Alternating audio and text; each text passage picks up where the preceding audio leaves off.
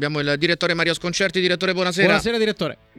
Ciao, buonasera a voi. E siamo agli ultimi giri anche del campionato e mi sembra che insomma no, le cose si stiano definendo in testa, insomma il Milan davvero sempre più vicino. Verstappen e Leclerc anche lì, direttore. Beh, insomma, eh, certamente se il tempo passa con le vittorie del Milan e dell'Inter eh, è chiaro che fanno più comodo al Milan. Peraltro ho visto una, un bel Milan stasera con qualche piccola variazione tattica perché non, non, non sono un caso i due gol di Tonali da un metro, non un caso, non sono stati nemmeno un caso i passaggi, i dribbling e i passaggi di Leao, splendidi, eh, eh, però Tonali ha fatto oh, quello che, che, in passato cioè, Pioli si è aspettato da che si dallo stesso Krunic, cioè ha fatto il centrocampista più avanzato. E, e Leao a volte, soprattutto all'inizio, quando il Milan ha cercato di prendere la partita subito, eh, Leao ha spaziato molto di più tra destra e centro rispetto, alla, rispetto al solito, poi si è preso la sua posizione regolare. Però ho visto Milan molto maturo, molto pronto, una partita difficile, soprattutto nel primo tempo, Oggi si tende in generale a giocare soprattutto nel primo tempo, poi nel secondo tempo le squadre cominciano a ricordarsi che è fine stagione, però non in questa partita. Non in questa partita che è, stata, che è stata bella, bella e convincente da parte di tutte e due le squadre, ma soprattutto da parte del Milan.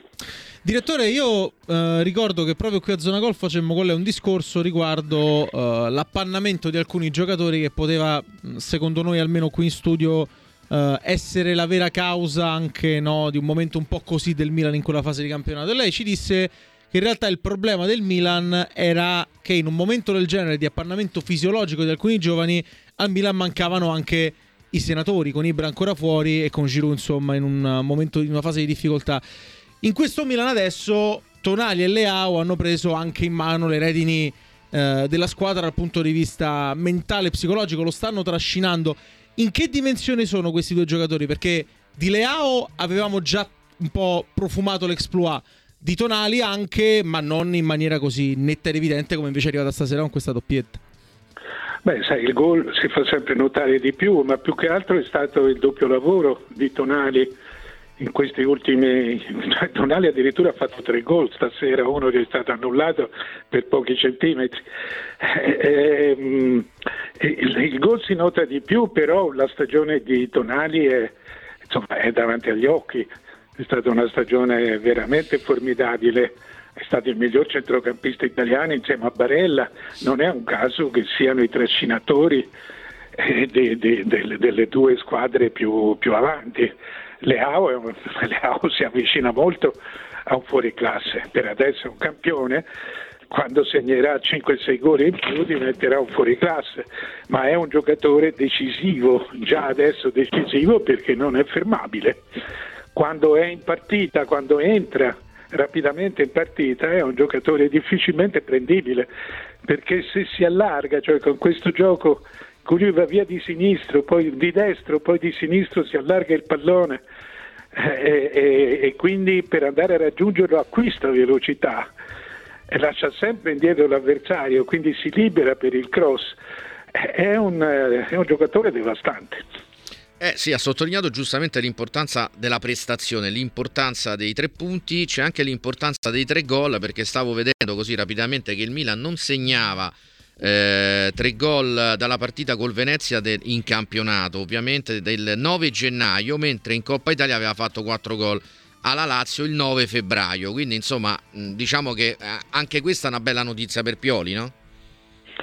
Ma insomma, le, notizie, le belle notizie per Pioli adesso stanno arrivando perché insomma, se l'è data da solo, ha costruito una squadra molto importante. E devo dire che c'è, c'è notavo stasera scrivendo eh, c'è una differenza sostanziale, che la, quando c'è una differenza non significa che, sia, che, uno sia migliore o peggiore dell'altro, è chiaro che Inter e Milan si equivalgono, però giocano in modo molto diverso. Basta pensare per esempio che eh, la, la presenza di 5-6 giocatori afro-caraibici, cioè africani o, o, o latinoamericani o caraibici nel, nel, nel Milan, mentre nell'Inter ce n'è uno solo, Danfris. Cioè, il, il, i, giocatori, I giocatori in genere di origine africana sono, sono molto diversi da noi. L'Inter è una squadra europea, il Milan ha un, ha un pensiero universale perché giocatori di tante nazionalità e di etnie proprio diverse causano una mescolanza che favorisce la qualità perché hai una diversità di idee, perché hai una diversità che si traduce in una diversità di movimenti. Noi ci muoviamo in un modo diverso rispetto agli africani e rispetto al... Se tu li metti insieme eh, eh, hai qualche cosa più degli altri. Eh, il, questo è una, è una, cosa che per esempio ha fatto la diversità del Brasile. Certo. Se voi vi chiedete qual è stata la vera grande diversità del Brasile, che ha avuto africani, eh, neri locali, amazzonici, meticci, bianchi, tedeschi, piuttosto che, piuttosto che italiani o norvegesi, è, è, è stata questa grande mescolanza di razze che ha, ha, portato il calcio brasiliano ad avere qualunque tipo di giocatore.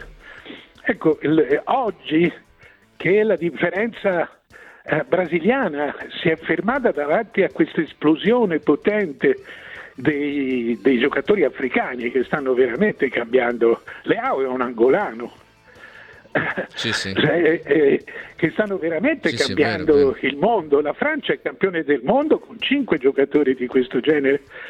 Cioè, la, la vera diversità è la mescolanza, cioè mettere insieme giocatori di culture diverse, quindi di movimenti fisici diversi. Mm-mm. Anche eh, Tomori, eh, origini nigeriane, per esempio, che sì, ovviamente. Insomma, no, ma sono tutti. Sì, le, sì. Eh, eh insomma, la, la, la, la, differenza è evidente, eh, eh, però è una cosa che noi, per esempio, a cui noi non abbiamo fatto ancora caso. L'Inter è una squadra di una, di una profonda identità, è una grande squadra con una sola identità. Mm. Il Milan è una grande squadra che mescola molti linguaggi tecnici. Direttore, lanciandoci nella prossima giornata, tra l'altro su questo discorso mi riecheggiano in testa anche le parole di Eto che di recente ha ribadito come secondo lui il eh, Camerun possa vincere il mondiale, evidentemente eh, anche per questo discorso faceva il direttore non ha tutti i torti anche se magari ci vorrà un po' di più. Cagliari-Inter e ancora prima ovviamente Milan-Atalanta. Io non lo so, non lo so per, sul Camerun perché il Camerun è, è, ha tutti di una stessa nazione. Quindi non c'è mescolanza, c'è solo c'è, l'altra parte, diciamo. Certo. Sì, certo. poi per carità conta, conta anche la qualità. Però il mio concetto è la straordinaria importanza della mescolanza di razze. Andando sulla prossima giornata, direttore appunto, Atalanta per il Milan, Cagliari per l'Inter, una a Milano ovviamente per i rossoneri, l'altra in trasferta, due avversarie molto diverse, con obiettivi diversi, però sono talmente diverse le due partite che la domanda viene spontanea. Quale in un momento così particolare del campionato, visto anche cosa, danno, cosa hanno dato in questo momento le avversarie delle milanesi, può nascondere più insidie come partita? Non lo so, sinceramente non lo so. Eh, sono due partite che, vanno, che secondo me non, non vanno giudicate prima. Sono due partite molto particolari, molto importanti, perché Cagliari-Inter è una partita grossa, eh, tra due squadre chiaramente diverse, ma eh, con una disperazione importante. Eh, quindi vanno, vanno, viste, vanno vissute, ma non ti so dire quale sia la più insidiosa. quando devi vincere contro avversari che non possono perdere, eh, sono sempre partite all'ultimo respiro. Non, non, so, posso tirare in aria una moneta e dirti cosa viene, mm-hmm. ma altrimenti non so giudicare. Rimane questo Fiorentina-Roma perché poi la corsa per l'Europa chiaramente è apertissima, Lazio e Atalanta vincono e, e la Fiorentina dovrà dimostrare insomma, di poter rimanere in corsa e la Roma mm, dovremmo capire dovrà dimostrare se lo può. Ecco se lo può se, no, se, se no non dimostra. Eh, non è che sia un obbligo poter dimostrare qualcosa. Certo. eh, cioè, credo che la Roma è sempre stata davanti alla Fiorentina mm. per, per 35 partite Quindi fino ad ora ha dimostrato di avere qualcosa di più, al di là della Conference League che è, una, che è un'altra cosa. Potrebbe avere la testa un po' da un'altra parte però al limite, no? Potrebbe anche avere, potrebbe risentire della fatica, potrebbe essere un po' sazia, potrebbe essere tante cose. Secondo me la Roma è più forte della, della Fiorentina, ma non so quale Roma scenderà in campo domani. Cioè, la Roma ha dei terminali, la, la Fiorentina ha un gioco eh, più armonioso, direi anche più organizzato, eh, eh, però ha grande difficoltà a tirare in porta, non a segnare, proprio a tirare in porta. Mm. Eh, eh, la Roma ha un terminale offensivo come Abram che è importante.